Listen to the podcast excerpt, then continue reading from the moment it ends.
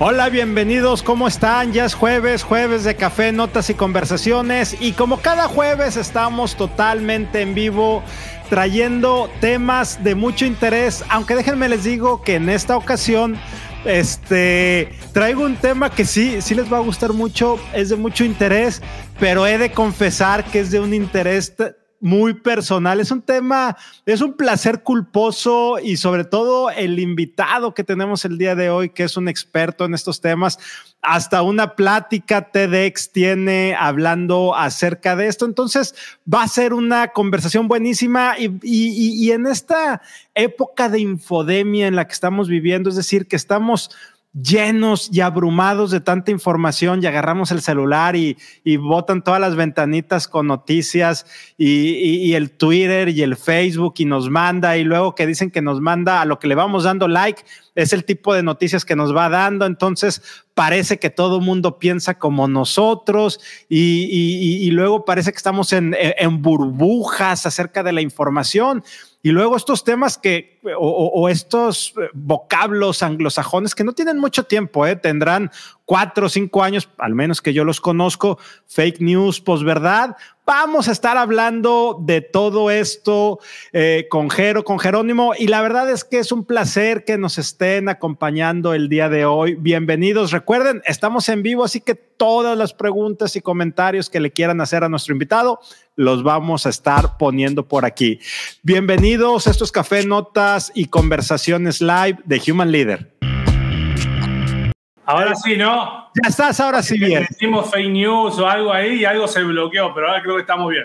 Definitivamente, este fue ahí la, la mano negra del algoritmo famoso. ¿Cómo estás, Jero? Bien, muy bien. Para mí, te iba a decir, para, es, es, hoy es cerveza, notas y conversaciones para mí. Así que jueves ya, ya nos merecemos esto. Ya se vale, salud. Salud y un gusto y saludos a todos los que están conectados. Oye, Jero, pues vámonos directo porque este tema da para mucho. Pero antes de entrar así a lo que es esto, platícanos, ¿quién eres tú? ¿Quién es Jerónimo? Jerónimo, yo siempre me defino un, argentino por, de nacimiento y ya eh, mitad argentino, mitad mexicano. Hace 13 años que estoy acá en, Monterrey. Dani, mi esposa de Monterrey, siempre digo, me regaló el amor de mi vida que es Dani. Así que con el corazón dividido entre Argentina y México, eh, una persona muy curiosa, me encanta, de hecho, este tema nace de esa curiosidad, digamos, me encanta ir a fondo a temas que me interesan, me gusta mucho encontrar soluciones simples a problemas que a priori pueden considerarse complejos, llamados, algunos llaman los weak problems, esos problemas como que están em, embrujados o, que no sabes por dónde entrarle y cuando encuentra, cuando agarras tres piezas, lo, lo, armas y ves que por ahí es el camino, esas cosas me apasionan, me apasionan de lo laboral, siempre fui la persona que si encontraba algo que le gusta, eh, no solamente lo lee, sino que lo comparte, trata de, aportarlo, pero también me, apasiona en, los, en, los, temas que me interesan de la vida, digamos, ¿no? Este es uno de ellos, digamos, yo no, yo no soy un profesional de la comunicación, ni mucho menos, pero me encanta la comunicación y siempre dije que eh, eh, el periodismo es una de esas cosas que me, me gusta mucho porque es, eh, tiene una gran responsabilidad de transmitir eh, información a la gente. Y este, este tema, ahora vamos a hablar un poquito, pero este tema nació así, en empezar a entender por qué está pasando esto que está pasando. Ya, y, este tema tú lo manejaste, incluso lo presentaste en una plática, TEDx este, Garza García. Correcto, lo, presenté en, en, el TEDx del año pasado de Garza García. Saludos a todos los compañeros y el equipo de TEDx con el cual nos tocó compartir plataformas, sé que a ti también hace unos años también.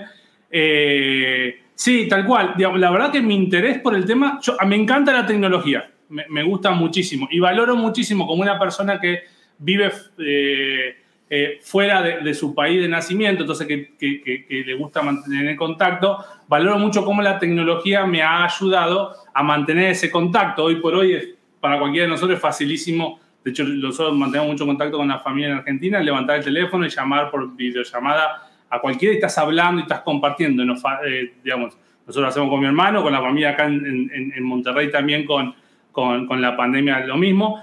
Me gusta muchísimo, pero también soy un, digamos, eh, considero que las redes sociales han venido a cambiar muchísimo de esa interacción. Muchas cosas para bien y otras para mal, pero hablando de esos weak problems, de esos problemas que podemos eh, tener una solución, siento que muchas de esas cosas lo podemos controlar nosotros mismos. Entonces, Siempre me gustó leer muchísimo ese tema de redes sociales porque siento que cambió totalmente la dinámica de cómo nos comunicamos.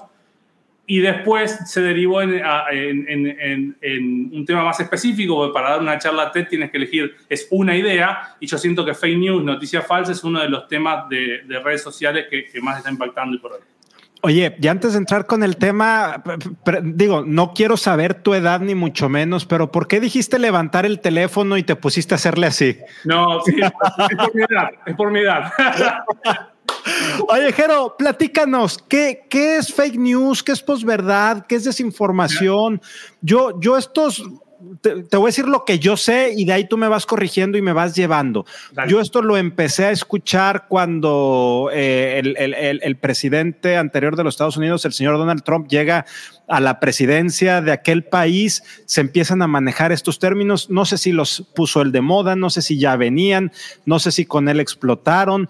Este, ¿Por qué, por qué lo, seguimos utilizando el término anglosajón? ¿Hay algo en español? A ver, venos platicando, por porfa, más o menos, o sea, son, son conceptualmente vienen de antes, pero ahí donde explotó, de hecho en, mi charla TEDx, yo un poquito hago la, cronología, que ahí es donde realmente el término, muchísimo de nosotros empezamos a, a, tener acceso. En mi caso en particular, yo estaba justo en mi año del máster en Stanford, estaba viviendo en Estados Unidos, entonces muchas de las cosas estaban pasando, yo al principio asumí que era porque estaba ahí y por eso veía otros medios de comunicación y después me fui dando cuenta de que son medios de comunicación falsos, que, que no tienen nada que ver con estar en Estados Unidos. Eh, hay cuatro términos que son clave para entender acá. Es misinformation, disinformation, fake news, que es lo mismo que noticias falsas, y posverdad. Y los cuatro son términos distintos. Misinformation es cuando una información está incompleta, cuando le faltan partes a la información, y eso te puede hacer eh, tener una conclusión no correcta. Después, disinformation cuando la información no es que está incompleta, sino que es errónea. Eh, a propósito, no, pero es errónea, contiene un dato falso. Y después te vas a, esos son los dos términos con, respecto a información. Y después, del otro lado tenemos fake news y posverdad. Posverdad es cuando alguien intenta instaurar una realidad paralela apelando a los sentimientos de las personas. Pasa mucho uno podrá decir, bueno, en temas religiosos pasa mucho. Sí, pero donde más pasa es en el tema de elecciones o en el tema político, donde eh, muchas veces se trata de apelar a emociones y eso, eh, por cómo funciona nuestro cerebro, las emociones eh, empiezan a eliminar mucho de, la racionalidad y muchos argumentos terminan siendo porque sí. Eso es posverdad. También ha pasado mucho con el tema vacunación y un montón de temas ahora con el COVID y muchos temas. Y fake news es la intencionalidad eh, de, distribuir una noticia falsa o, la noticia falsa per se. La fake news puede estar basada en posverdad cuando es una fake news que apela a los sentimientos de una persona Muchas de las fake news apelan a los sentimientos porque es lo que nos hace más rápido querer distribuirlo para nos sentimos o contentos o muy enojados, pero eso, no, mirá lo que están haciendo, o mirá qué buena noticia. Y el cerebro, nos ganan los sentimientos a, la racionalidad de nuestro cerebro, que eso lo explico un poquito en, la charla también, y no hace distribuirla. Pero muchas veces no es eso, muchas veces es una foto que es falsa, muchas veces es un dato numérico que es falsa. No necesariamente la fake news es una posverdad, pero la posverdad es una de las formas más eficientes de basar una fake news.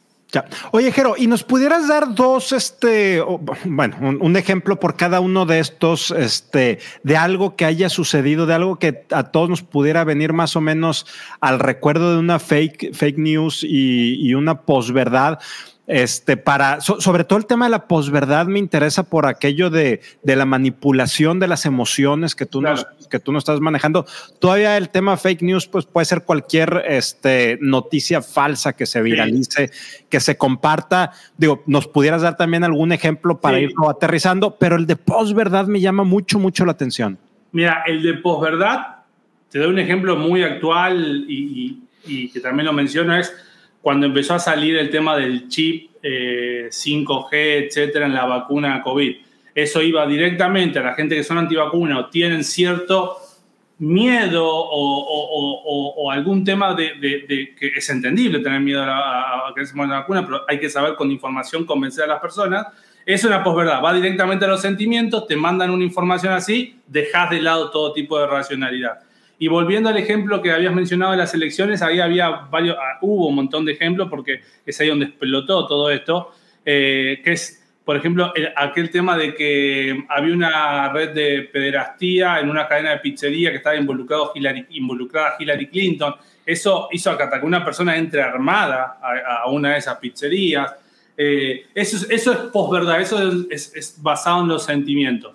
Cuando hablas de, fake news en particular, esa obviamente también fueron fake news, pero fake news es agarrar también una estadística, juntar dos datos y decir eh, y, orientarlos para que la conclusión sea distinta a la que tú a, la que es realmente. Eh, en el tema también de coronavirus se, se, manejó muchísimo cuando todavía México iba muy lento en la vacunación, etcétera, etcétera cuando, cuando tú decías, no, está bajando la curva, sí, pero está bajando la curva, pero estábamos haciendo mucho menos testeo, el porcentaje de, de, positivo de los testeos es igual, entonces en realidad es una fake news que está bajando los contagios. Ese es un ejemplo, por ejemplo, para, darte un ejemplo, ahí, ahí es eh, puntualmente una estadística, el otro es basado en, en sentimientos.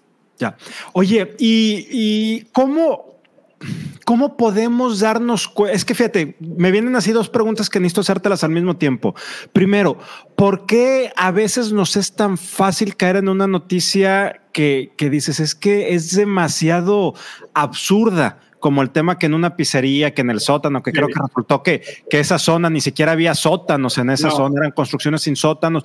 Todavía el del tema de manipulación de cifras lo puedo entender porque este, ya cuando son cuestiones más técnicas, por ahí este, pueden confundir, pero las dos preguntas son, ¿por qué de repente podemos caer tan fácil en una de estos conceptos, sobre todo en el tema de la posverdad, y cómo empezarnos a dar cuenta, cómo, cómo detectar, porque también por ahí, y ahorita nos lo puedes eh, complementar, algunos medios serios tradicionales de repente han caído de manera no intencional, definitivamente, pero han caído y han agarrado este, noticias, a lo mejor por malas traducciones, malas interpretaciones o no validar la fuente, lo que gustes, pero ahora sí que nadie está exento. Entonces, ya sé que te dije muchas cosas, pero bueno, todo eso es cómo darse cuenta, por qué los medios tradicionales caen y por qué a veces, siendo tan absurda, nos la creemos.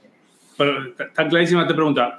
Vamos en parte. Primero, cambió muchísimo la forma de informarnos, valga la, la redundancia. Es, antes el, esquema de información, voy a hacer de nuevo así como el teléfono, pero antes terminabas el noticiero de las 8, de las 9, sigue estando el noticiero, pero cada vez es más común eh, con este, todo este tema de boom de redes sociales informarnos eh, a través de las redes sociales. Y hablando de algunos temas como la política, hay estudios que dicen que uno de cada cinco personas se informan solo por las redes sociales, es decir, leen lo que ven en las redes sociales y no van a la televisión, etcétera.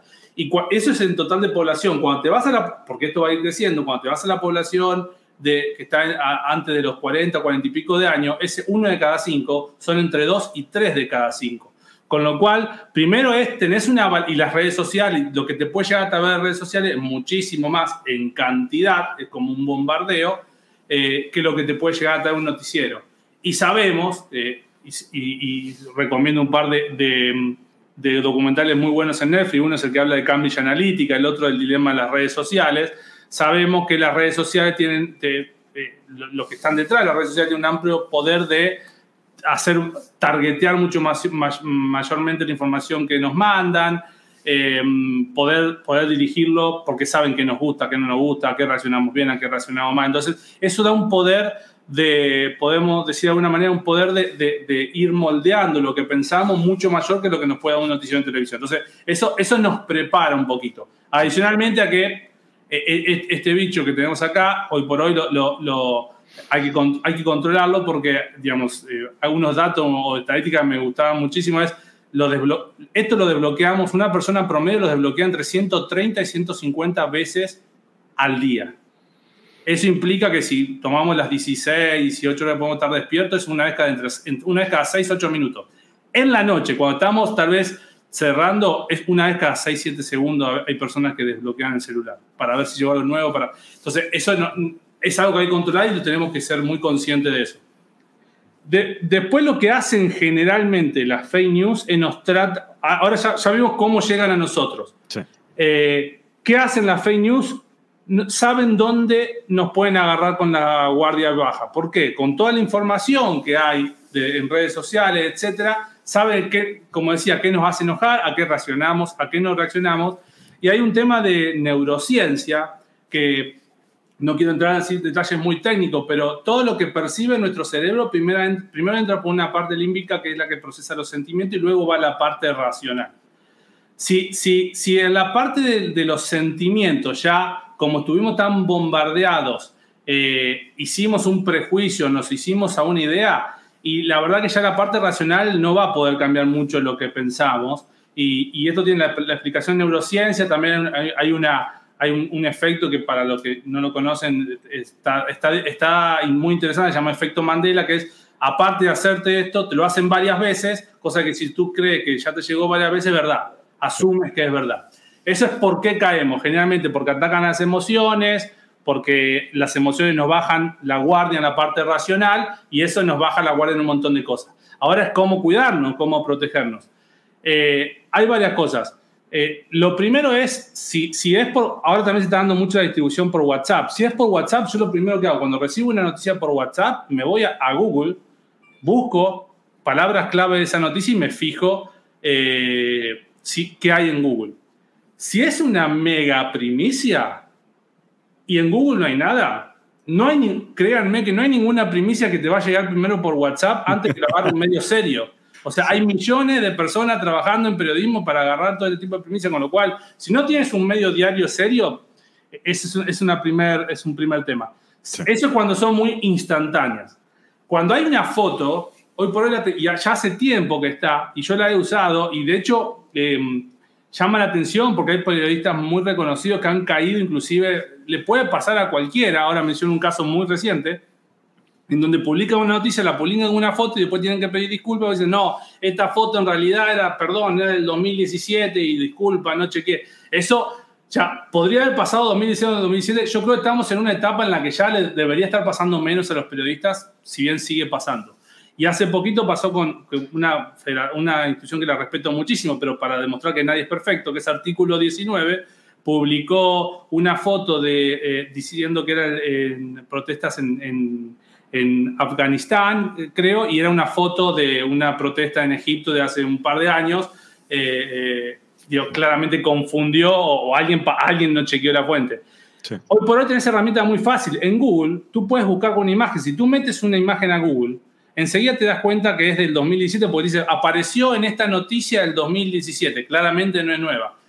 Y eso como, como, como una herramienta para validar una imagen, por ejemplo. Y después hay que hacerle clic. De hecho, Twitter ahora está eh, controlando que la gente no comparta noticias a las cuales ni siquiera le hizo clic. Hay que hacerle clic a la noticia y, si diseccionamos la noticia, a ver, ¿la URL es la URL de la fuente o no? ¿Cuál es la foto? La puedo validar con Google. A ver, ¿quién es el periodista? Busco su nombre. Digo, cuando la noticia es tan fuerte como para generar en nosotros un impacto así, creo que amerita que le dediquemos esto, porque yo sé que es dedicarle tiempo, pero son tres minutos creo que amerita dedicarle esos tres minutos antes de compartir. Y antes de compartirnos después, porque una vez que compartiste, yo pongo la, que se usó también para el COVID, pero pongo la imagen en la charla de los cerillos que están como quemados y cuando uno se corre, los demás se mantienen bien, digamos. La noticia falsa es un impacto más o menos parecido, con, con que alguien pare un poco la propagación y como que proteges a muchos, que, porque esto es como un efecto exponencial. Y después, cuando son noticias o más de reporte o más de research salieron ya hace un tiempo eh, páginas que se dedican a eso, chequeado. Eh, y lo que está pasando es que las mismas redes sociales lo están empezando a agregar como parte de su servicio. Fue muy notorio, por ejemplo, cuando Twitter le empezó a marcar los tweets a Donald Trump porque contenían información falsa del COVID y porque ya necesitaban, eh, necesitaban que el medio se haga responsable de empezar a poner alguna marcación en cosas que no están comprobadas. Pero parte de mi mensaje es, en realidad, una búsqueda sencilla en Google, ver tres cosas de una noticia, la foto, el autor, la dirección URL, eh, son tres minutos que te ayudan a detectarla y tiene un impacto enorme en no distribuirla. Ya, si le damos, si estamos abriendo el celular 160 veces al día, bueno, que no le dediquemos un poco de tiempo a eso. Tenemos aquí varias preguntas muy, muy interesantes. Me voy a ir en orden como, como fueron llegando. Carolina Marroquín, ¿cómo son los diferentes, eh, cómo los diferentes stakeholders tienen una responsabilidad en, en el tema de fake news? Es decir, el accountability, todos, usuarios, medios de comunicación, este, organizaciones, etcétera. Bueno, obviamente tienen una responsabilidad, pero yo, digamos, uno de los call to action que hago en la charla es que no, no tercericemos nosotros nuestra responsabilidad en ello, ¿no? Porque al final del día, si no estamos dejando en ellos ser juez y parte en un montón de cosas, ¿no? Sí tienen una responsabilidad, lo están empezando a hacer, pero es un tema bastante eh, sensible hasta dónde pueden o no controlar la información. Eh, lo que comentaba es, eh, Twitter empezó a marcar eh, los tweets que no tienen información eh, controlada. Facebook, por ejemplo, en lo que son eh, perfiles falsos, que generalmente son los que se usan para distribuir noticias falsas, da de baja esos perfiles porque hace un relevamiento y son o no, tiene algoritmo y son números gigantescos, digamos. Facebook está dando de baja 1.700 millones de perfiles falsos por trimestre, o sea, un montón. Ahora, cuando vos te, ¿Por qué hablar de tercerizar la responsabilidad? Facebook dice cuánto de eso lo dio de baja porque alguien lo, lo, reportó como algo falso o porque ellos se dieron cuenta. 90, más del 99.5% porque ellos se dieron cuenta. Entonces, ahí lo que nos falta, el call to action, es eh, que nosotros, si nos damos cuenta de falsa y hacemos, creo que a veces se refiere también con doom scrolling, eh, hacemos scrolling, pero listo, otra noticia falsa. No, tomemos acción. Ni un me gusta ni un comentario, eso porque el algoritmo funciona así, aunque quiera comentar, es una noticia falsa, eso le da visibilidad a la noticia. Y va a haber mil usuarios que van a ver el título y no van a ver tu comentario de que dice una noticia falsa. Entonces, la mejor forma de actuar en redes sociales es los tres puntitos, reportar noticia falsa. No le das visibilidad, no lo toca el algoritmo y lo, estás reportando. Esa es la forma de, de, de reportarlo, la mejor forma de no darle visibilidad a algo así. Ya, muchas gracias, Jero. Y aquí la misma Carolina Marroquín nos está eh, compartiendo esta liga de Google Verificador. Antes de seguir con, con, un tema que ya ahorita ya hiciste una mención, nada más para reforzar la pregunta, déjame, te doy una buena noticia. Estamos luchando palmo a palmo con la inauguración de la NFL por el rating. Te doy buenas noticias con la NFL y con el partido de Argentina.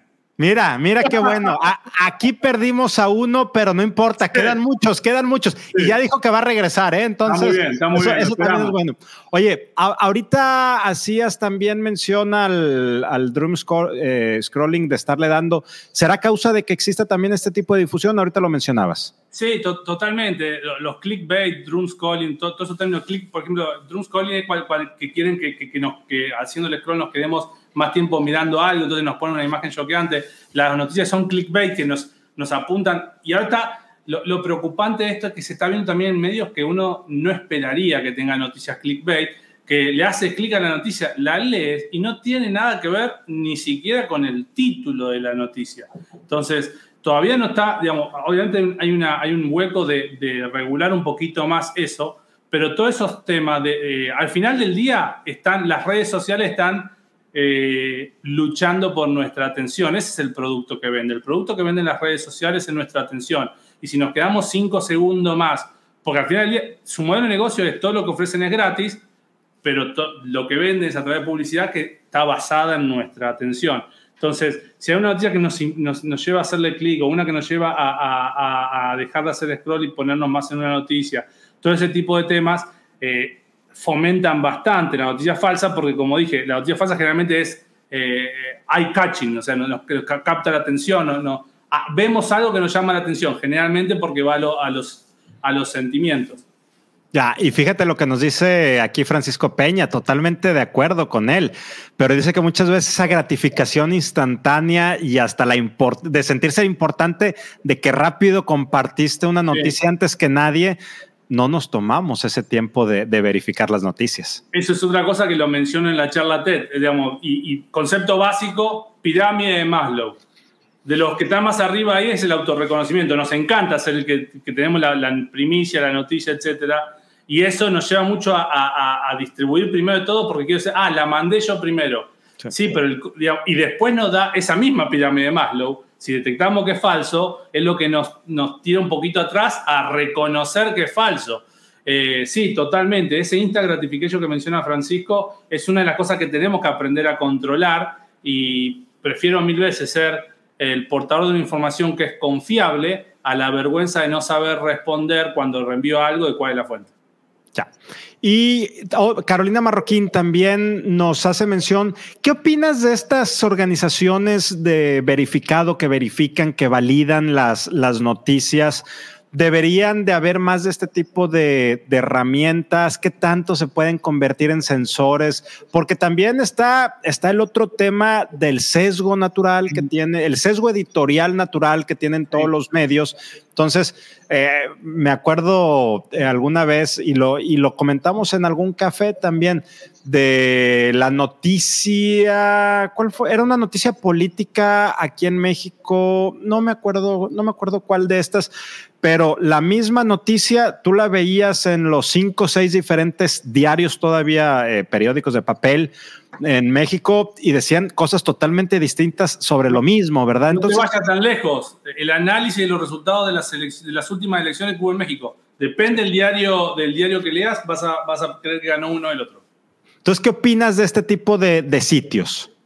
son, importantes, creo que son buenísimos porque marcan tendencia, son muy buenos todos, son muy profesionales y marcan tendencia de cómo hacer este tipo de cosas de una manera estructurada. Ahora, con todo el tema del crecimiento de las redes sociales, nunca van a ser suficientes para validar todo lo que estemos leyendo, todo lo que nos esté llegando. Yo por eso siempre me digo, o sea, al final del día va a ser tanta la catarata y la ola de información que nos va a llegar que si no lo hacemos nosotros no lo va a hacer nadie, no van a dar no van a dar abasto ningún equipo, ninguna... O sea, eh, lo, que está bueno es que son punta de lanza en decir, acá hay que hacer algo. Y son punta de lanza en otro tema que todavía estamos, ahí vamos, ya empezaron digamos, hace un, tiempito, no sé, lo vieron que eh, empezaron, llamaron a Mark Zuckerberg de Facebook a declarar, empiezan a llamar a los, a los, a los dueños de los gigantes de, tecnológicos para todo el tema, el uso de las redes sociales y fake news es uno de los temas importantes y cómo están,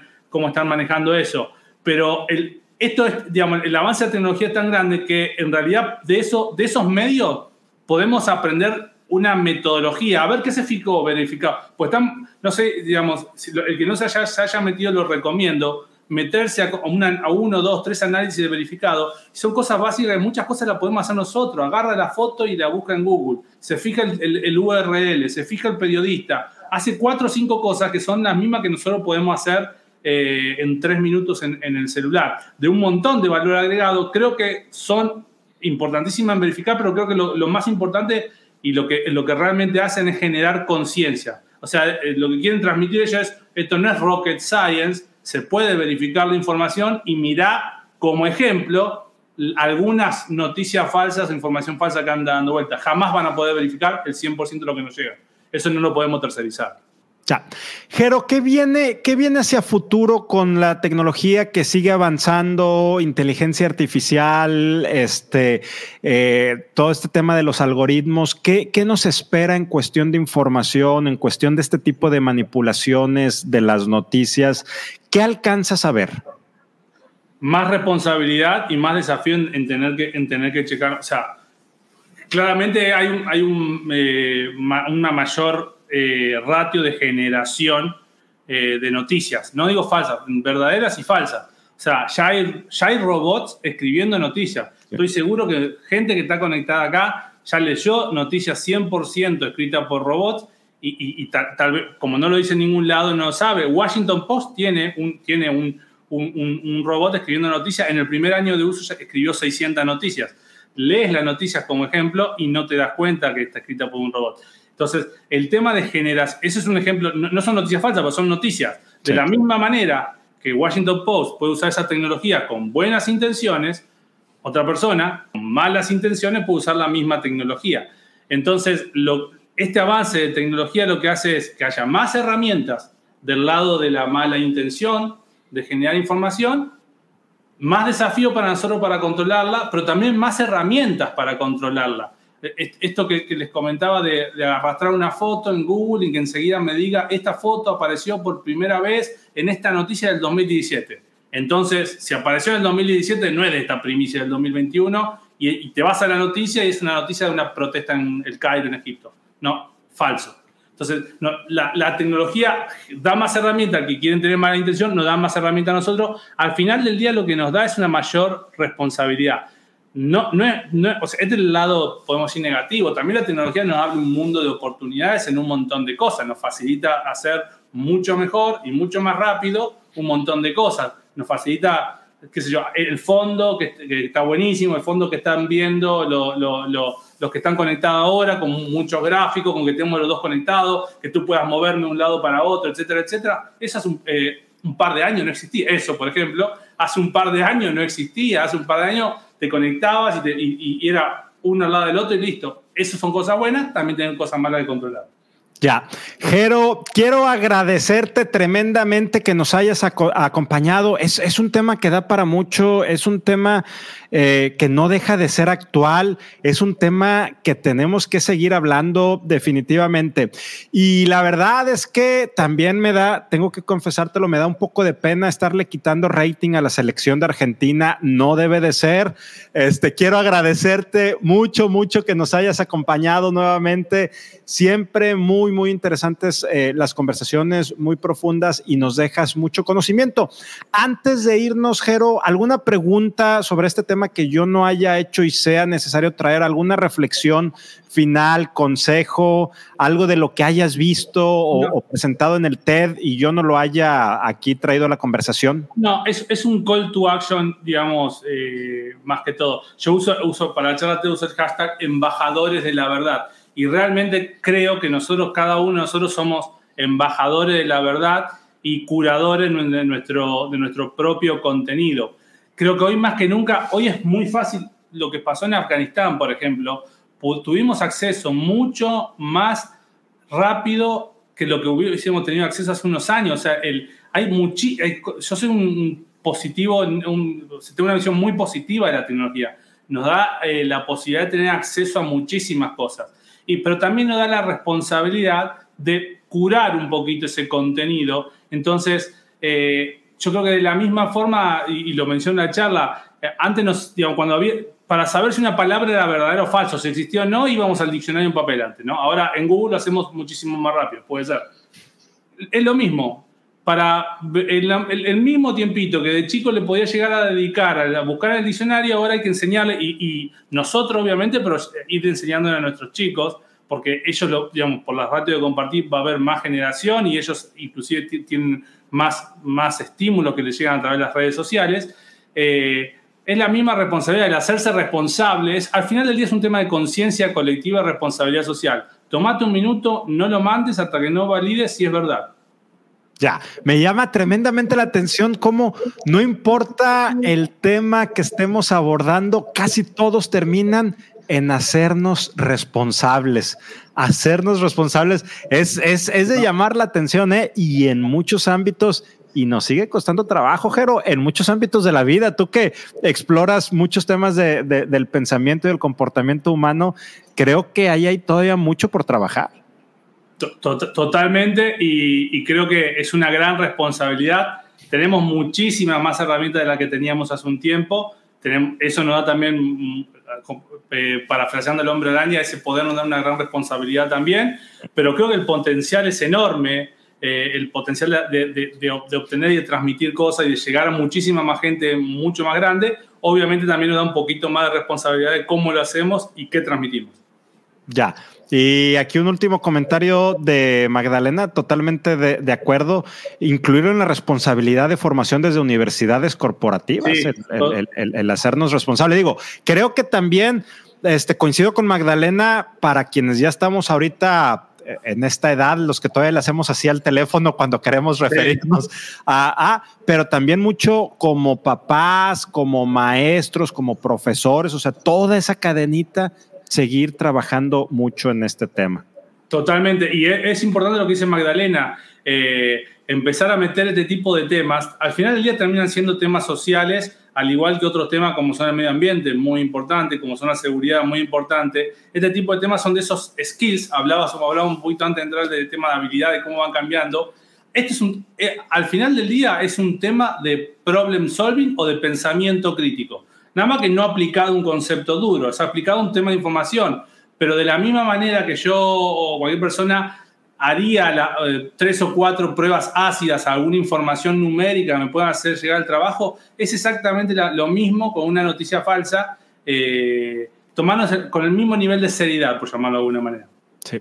Jero, quiero agradecerte nuevamente. Sabes que esta es tu casa, este es tu espacio. Encantado, como siempre, que nos hayas acompañado. Muchas gracias también a ustedes por acompañarnos, por todas las preguntas. La verdad es que eh, eh, eh, estuvo muy movido el tema. Muchos temas se fueron, o muchas preguntas se fueron aquí planteando, aclarando y mucho por hacer. Ayúdenos.